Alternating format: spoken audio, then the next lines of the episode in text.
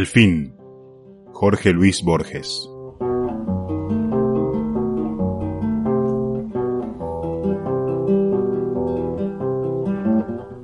Recabarre entendido entreabrió los ojos y vio el oblicuo cielo raso de junco.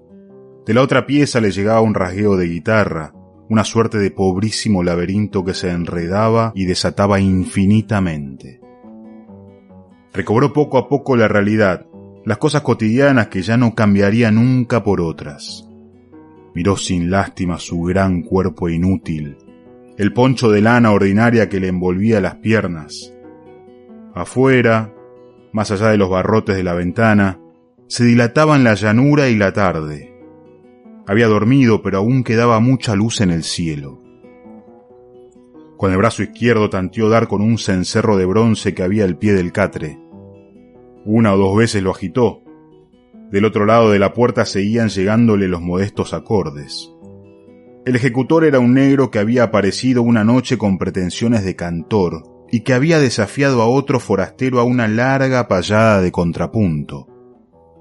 Vencido, seguía frecuentando la pulpería como a la espera de alguien. Se pasaba las horas con la guitarra, pero no había vuelto a cantar.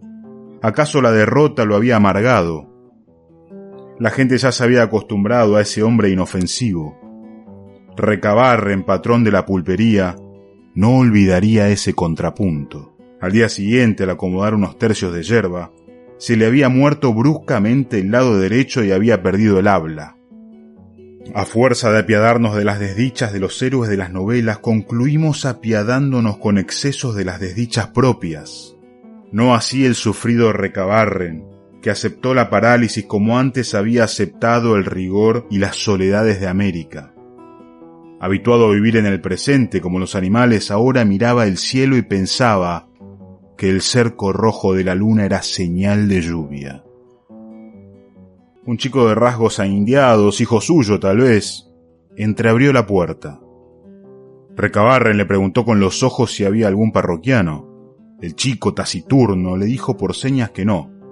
El negro no contaba. El hombre postrado se quedó solo, su mano izquierda jugó un rato con el cencerro, como si ejerciera un poder. La llanura bajo el último sol era casi abstracta como vista en un sueño. Un punto se agitó en el horizonte y creció hasta ser un jinete que venía o parecía venir a la casa. Recabar envió el chambergo, el largo poncho oscuro, el caballo moro, pero no la cara del hombre que por fin sujetó el galope y vino acercándose al trotecito. A unas doscientas varas dobló, Recabarren no lo vio más, pero lo oyó chistar, apearse, atar el caballo al palenque y entrar con paso firme a la pulpería. Sin alzar los ojos del instrumento donde parecía buscar algo, el negro dijo con dulzura, Ya sabía yo, señor, que podía contar con usted. El otro con voz áspera replicó, Y yo con vos, moreno. Una porción de días te hice esperar, pero aquí he venido. Hubo un silencio. Al fin el negro respondió, me estoy acostumbrando a esperar. He esperado siete años. El otro explicó sin apuro. Más de siete años pasé yo sin ver a mis hijos. Los encontré ese día y no quise mostrarme como un hombre que anda a las puñaladas. Ya me hice cargo, dijo el negro. Espero que los dejó con salud. El forastero, que se había sentado en el mostrador, se rió de buena gana. Pidió una caña y la paladeó sin concluirla. Les di buenos consejos, declaró, que nunca están de más y no cuestan nada. Les dije, entre otras cosas, que el hombre no debe derramar la sangre del hombre. Un lento acorde precedió la respuesta del negro. Hizo bien, así no se parecerán a nosotros. Por lo menos a mí, dijo el forastero y añadió como si pensara en voz alta, mi destino ha querido que yo matara y ahora otra vez me pone el cuchillo en la mano. El negro, como si no lo oyera, observó. Con el otoño se van acortando los días. Con la luz que queda me basta, replicó el otro, poniéndose de pie. Se encuadró ante el negro y le dijo como cansado. Deja en paz la guitarra. que hoy te espera otra clase de contrapunto. Los dos se encaminaron a la puerta. El negro al salir murmuró, Tal vez en este me vaya tan mal como en el primero. El otro contestó con seriedad, En el primero no te fue tan mal. Lo que pasó es que andabas ganoso de llegar al segundo.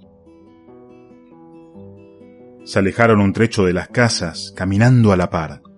Un lugar de la llanura era igual a otro y la luna resplandecía.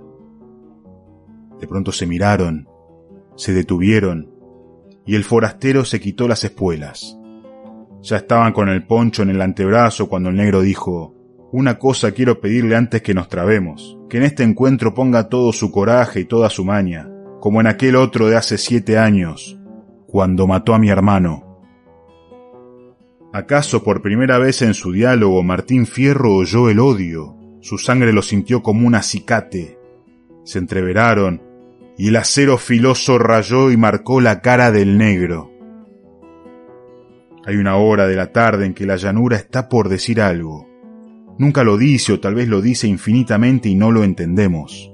O lo entendemos pero es intraducible como una música. Desde su catre, recabar envió el fin.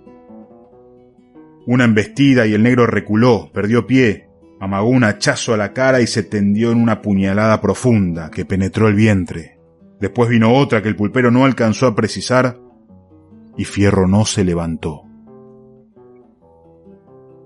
Inmóvil, el negro parecía vigilar su agonía laboriosa.